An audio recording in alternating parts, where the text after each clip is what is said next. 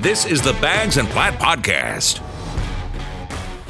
Welcome to the Bags and Platt Podcast. Today's episode is brought to you by Monument, an online treatment platform for those looking to change their relationship with alcohol. Monument was started by entrepreneur Mike Russell, who was motivated to stop drinking to become a more present father to his kids. Now he's bringing the evidence based tools that helped him change his drinking habits to you entirely online. Learn more at joinmonument.com. That's joinmonument.com. So, welcome again to the Bags and Platt podcast. Unfortunately for you, the listener, you're stuck with just Platt today as Bags is taking care of some stuff on his end. So, we're going to get him back for next podcast. But today it's just me. So, I will try to do my best for you.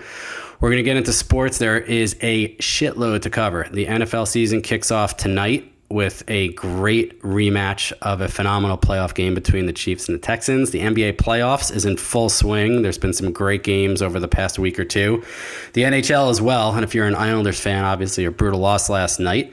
But let's start with Major League Baseball and the New York Yankees. And everybody I know and seeing it all over Twitter is hitting the panic button on this team right now. And listen, it's understandable. But there's a lot of time left in this season, believe it or not. I think there's what 18 to 20 games left.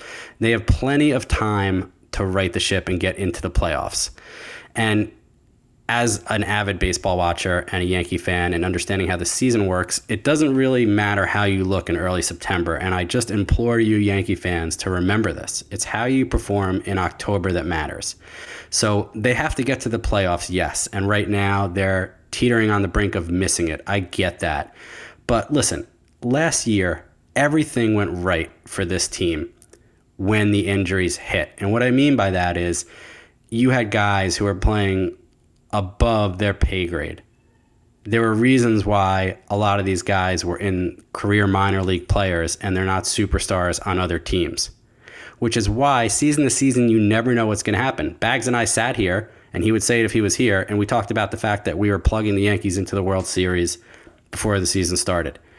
Nobody thought we were going to have the injury bug like they did last year. But last year, you had guys like Tauchman and Ford and Wade, who, let's call a spade a spade, they're role players. They're not superstars. And they played well above their pay grade last year. This year, they're not. They've come back to reality. And thank God for Clint Frazier and thank God for DJ LeMahieu, or this team would be in even worse shape. And somehow, some way, the pen has been shockingly awful. And although Gary Sanchez is not hurt, he pretty much is because he's that lost right now. And I don't know what you do with this guy in the future. And we're not going to talk about that right here, right now. But they have to get healthy because this team on the field right now is probably the equivalent of the Yankees in the early 90s before Jeter and Pettitte and those guys came up.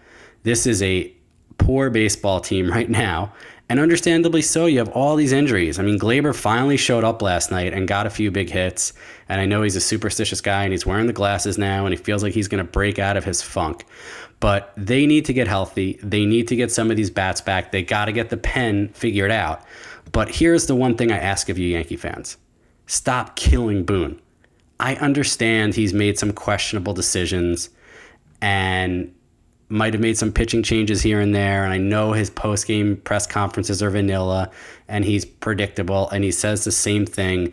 But you're talking about a guy who two years ago won 100 games and last year won 103 games with a team that was going through the same injury bug that they're going through this year. Show me another manager who has dealt with the kind of injuries the Yankees have over two seasons. I mean, granted, they're in a tough spot right now. Do I think they're going to fight off the Orioles? Yeah. I don't think that any of the teams that they're competing with right now at their record are going to finish the season better and stronger than the Yankees will. Aaron Judge's injuries are a problem. Stanton's injuries are a problem. They need to figure this out moving forward. I don't think there's a shot in hell I'd give Judge the kind of contract that he's going to ask and want in a year or whenever he comes into free agency. That's for another day. But this team has to get healthy. Gerrit Cole needs to figure out why he's giving up so many home runs. Deivi Garcia has been phenomenal to watch. He's not at the level, but it reminds me of watching Pedro to an extent. He's confident but not cocky. And Clarke Schmidt, I think we're going to have a good pitcher on our hands here. So just breathe, Yankee fans. I know I've been saying that to you the past few weeks, and they've had a horrific run. But when the real Yankee team is on the field, I think they're going to be okay. And we don't know when that's going to be yet. So they just really have to get there. Even if they get in as a wild card at this point, they just have to get into the playoffs and then worry about it. So let them get healthy. Let's see how the next month or so plays out, and we'll go from there. And you want to shift gears, talk about the Mets a little bit. The Mets via ESPN.com have a 32% chance of making the playoffs, and they have the best pitcher on the planet on their roster. Here's the problem the rest of the rotation, minus DeGrom, is 6 and 12 with a 6.64 ERA. So maybe they should have kept Wheeler, who's been lights out for the Phillies, but the rest of that rotation and the bullpen is killing this team, and they can't. They haven't had timely hitting. Alonso's finally getting hot. Four homers in the last five games. Smith is mashing, but the rest of the lineup, including Rosario, who when are we going to call the guy a bust? He's struggling right now. So they have a lot to figure out. And I could tell you this: if somehow the Mets can sneak in, which is a huge if, and the odds obviously are stacked against them. But they have a good enough one through nine that they could score some runs and beat out some of these NL teams. If they do sneak in, do you think the LA Dodgers want to face deGrom in game one of a best of three series? No effing shot. And I think Clayton Kershaw would tell you the same thing, as would everybody on that Dodgers roster. There is nobody on that team that wants to see the Mets make the playoffs. So the odds are against them. They got a tough road in front of them. But I will say, I'm an old school guy. I loved the trade for for Frazier. I think he's a great dugout guy. He is a rah rah guy in the clubhouse. He did the same thing with the Yankees. He did the same thing with the Mets the first go around. I understand he's not going to hit 350 with 40 home runs, but you need guys like that in the clubhouse. And it seemed like the Mets needed it in the locker room. So let's see what happens with the Mets. We got a little time left. Uh, a lot we're going to try to cover today. So I wanted to touch on the NBA quickly. The playoffs, from my perspective, social justice, politics, all that nonsense aside, has been great. Dallas was fun as hell to watch. Utah was great to watch. Orlando was fun to watch. Now we're really kind of getting into the meat and potatoes of the best teams and the cream rising to the top in the West, at least the Clippers and the Lakers have been on a collision collision course since the offseason. I think that is going to be an epic series. My concern for both those teams is that they're going to leave it all on the court in that series and then forget that they still have to go on and play in a championship. And I know that sounds absurd, but if you look at Major League Baseball last year, everybody said Yankees Astros was the World Series for all intents and purposes, and you saw how that worked out. So that's going to be a great series out west.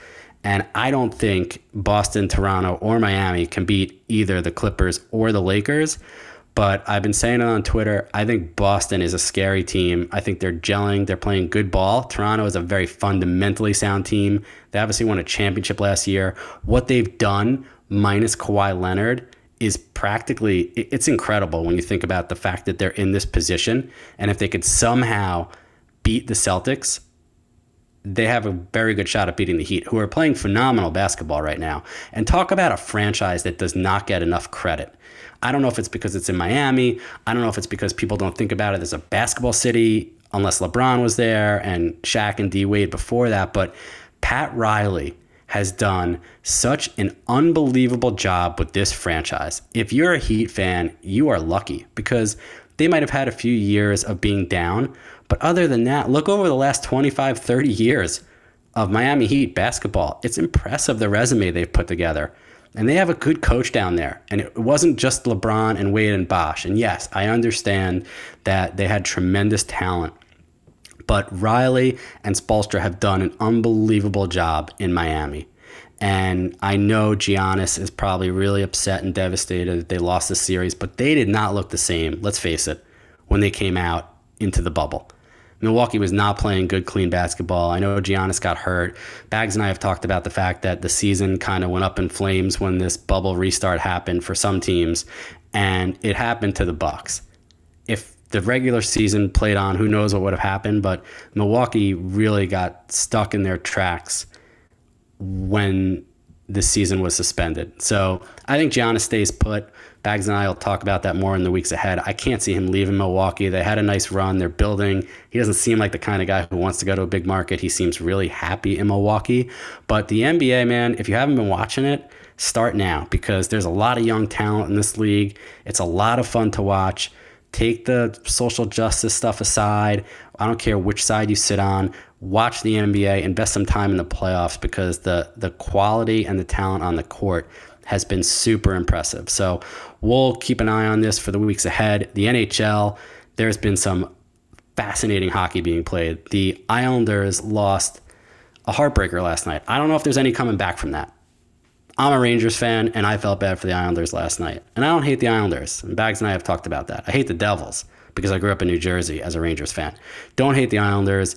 Loved the franchise they built when I was younger. They won four cups. They were fun to watch. They had so much talent on that team. But last night's loss with eight seconds to go was heartbreaking. They lost game one, eight to two. I'd argue that last night's loss was 10 times worse. I don't know that you can come back on a very good Tampa team down 2 0 right now. And even though they're playing without Stamkos, who's arguably their best player, they haven't really skipped a beat. So, you know, unfortunately for Islander fans, they're not playing the Flyers. And I know Philly finished in front of Tampa, but Tampa is deep. They are playoff tested. They are hungry. They've had some early exits the past few years in the playoffs, and they're out to make atonement. So it's going to be a steep battle for the Islanders. It's one game at a time. I understand the mentality, and they're obviously a very good hockey team, but this is going to be a tough road. And if you've been watching the West Series, it's been entertaining as hell. I know Colorado's out now. They were phenomenal to watch. Vegas against Tampa Bay in playing for the Stanley Cup. I, I just, as a hockey purist, I hate to say that out loud. It's just, aside from the ratings, are those two cities you want playing for the Stanley Cup in Edmonton, Canada, no less? Think about that for a second. Wayne Gretzky, Mark Messier, Samuelsson, Tikkanen, all the great Oilers of the past are going to potentially watch Las Vegas play Tampa Bay for the Stanley Cup. And I, I, I can't wait to see what the ratings are going to look like if that is the cup because th- that it's going to be very detrimental for the NHL. So let's see. Hopefully, the actual quality on the ice is phenomenal and that will draw people in. But hockey's going to get lost if that is the finals. You're going to have the NBA finals going on, Major League Baseball in a pennant race. The NFL season kicks off tonight, which we're going to talk about here in a second. But I just, I'm dumbfounded to think that that could be the Stanley Cup finals this year, just on paper, and just knowing as a purist in hockey that those two cities, those two teams, those two franchises are going to be lifting. One of them is going to be lifting a cup, most likely. Don't hate me, Islander fans in an empty arena in Edmonton, Canada. Just bizarre. NFL season is here. Chiefs and Texans kick off tonight at 8 in a rematch of what was an epic playoff game. Here's my issue. Bags and I have talked about this. What are you doing with the fans? I just don't comprehend how some teams are going to have fans and some teams aren't, even if it's at a 20% occupancy or a 25% occupancy you can't have one team have fans and another team not have fans. A lot of these cities and these teams and franchises have great home field advantages. Kansas City, Seattle, Green Bay, Minnesota, New Orleans. I'm just, Vegas must be flipping out right now trying to figure out where the spreads are going to be. Because if there is no crowd, how do you set the spread situation right now? How do you look at who's going to potentially win these games and who has an advantage?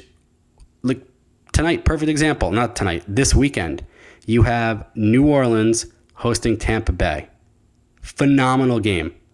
But you're going to be looking at a scenario where the Saints are playing at home And I don't even know if there's a 50% occupancy there or if they're going to have any fans. But talk about losing something that makes your stadium incredible. It's going to be enough dealing with Tampa, who I understand is going to need time to gel, and they got a lot of new faces on this team, and Brady's there, and Gronk, and they got Fournette now at running back. So on paper they look amazing, but if I'm if I'm the Saints, it's an incredible loss to not have home field. There are teams like my beloved Washington Redskins I'm getting choked up because I need water, not because I'm sad. But my beloved Washington Redskins, if they went to go play the Kansas City Chiefs, normally they'd be 12 point underdogs. If they went and played them tomorrow with no fans, maybe they're eight point underdogs. Haskins doesn't have to check down on third down. There's no crowd noise to deal with. It's an entirely different game with no fans there. And I've read what Shanahan from San Francisco said. He said he hates the piped in crowd noise because there's no way to control it perfectly. You can't just have crowd noise going the entire game. The player said it's okay and they don't notice it, but I want to see how this is going to influence the games. I want to see how this is going to influence the spreads. I want to see what the NFL is going to look like with no fans. So you've got some interesting matchups this week, and I was actually on ESPN.com earlier looking at who's playing who, and you see all the mascots and logos next to the teams, except for my Washington Redskins, where you see a W. What a sad and pathetic franchise that is that they couldn't even come up with a name for the team this year. It's kind of disgraceful, and I understand why they made the change, and it was the right thing to do. But give me a freaking break. So the Giants and Jets get going this week. Both have tough games. It's going to be fun to watch. It's going to be interesting to see how the fan situation plays itself out, see if there's any big injuries. Finish watching my show on HBO is phenomenal. I'll talk about that a little bit more next week. But here is my picks for the division winners this year. I think the Bills are going to break the Patriots string in the AFC East. I like the Ravens for all the reasons that everybody likes the Ravens. I think the Titans are going to be tough. Good defense, good offense, can run the ball. And obviously, the Super Bowl champ, Kansas City Chiefs in the West. Uh, it pains me to say I think the Cowboys take the NFC East. I do like the Vikings. I'm not sure about Kirk Cousins come playoff time, but I'll pick them to win their division. I'm going to take the Bucs because why not? I mean, obviously the Saints are there, but they should be a lot of fun to watch this season. And then I'm back and forth between the Niners and the Seahawks. I think it's hard for the Niners. They have a tough division. They went to the Super Bowl last year. To come back to that level again is going to be a challenge. So I'm going to go with the Seahawks. And with that, my Super Bowl pick is going to be the Ravens against. I'm going to say Seattle. Seattle over the Bucs in the NFC Championship game. That's right. Tom Brady in the NFC Championship game. But I'm going to go Ravens Seattle. So that's our show for this week. Tried to keep it short, tried to keep it brief. We missed Bags this week a lot. We'll be back at it shortly. We'll bring him back on, and uh, hopefully, you guys enjoyed the show, and we'll talk to you soon.